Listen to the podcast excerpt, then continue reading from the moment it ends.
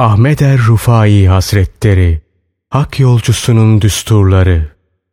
El Hikem Hikmetli sözler. Himmet ve gayret. Kim ki Allah'ın kainatta mutlak tasarruf sahibi olduğunu bilir ve buna şeksiz şüphesiz inanırsa, himmet ve gayretini onun yolundan başka şeylerden çeker. Kimin ki Allah yolunda himmet ve gayreti yücelirse, onun Allah Celle Celaluhu'ya olan yolculuğu sıhhatli olur. Allah'tan gayrine yönelmekten de sıyrılır. Allah Celle Celaluhu'nun kerem sofrasına iyiler de oturur, kötüler de.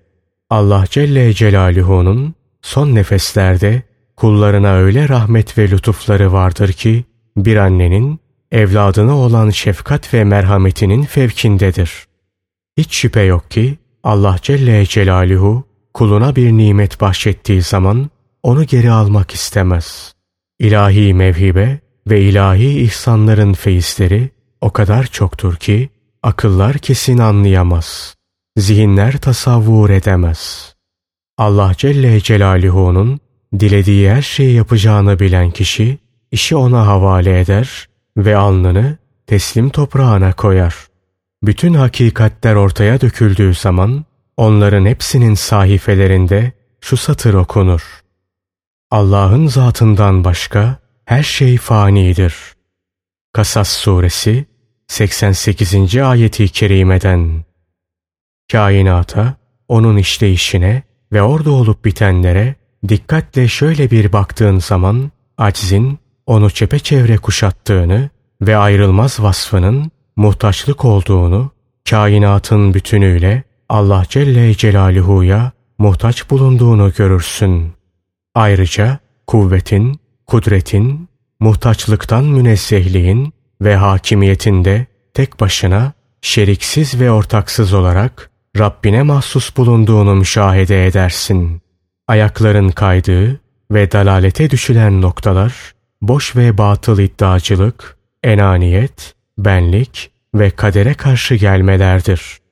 Eğer sende iddia ettiğin o kuvvet, kudret ve mukadderatı tersine çevirme gücü bulunsaydı, ölümüne çare bulur ve ölmezdin.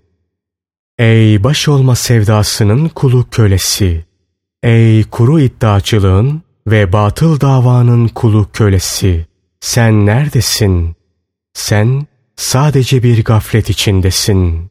Baş olma sevdasından vazgeç. Gafletten kurtul. Kulluk ve acziyet elbiseni giy. Senin davanın tamamı yalandır. Baş olma sevdan, gururun ve gafletin zaaftır, hezeyandır. Hakla batıl arasını ayıran söz şudur. De ki, hepsi Allah canibindendir. Nisa suresi 78. ayeti kerimeden. İki duvar arasında, şeriat duvarıyla amel duvarı arasında yürü. Resul aleyhisselamın sünnetine bağlanıp tabi olma yoluna gir. Zira hiç şüphe yok ki sünnete tabi olma yolu hayırdır. Bidat yolu da şerdir.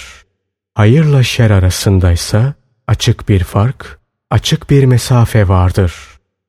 Yanağını hakkın kapısına daya, alnını toprağa koy, ameline asla güvenme.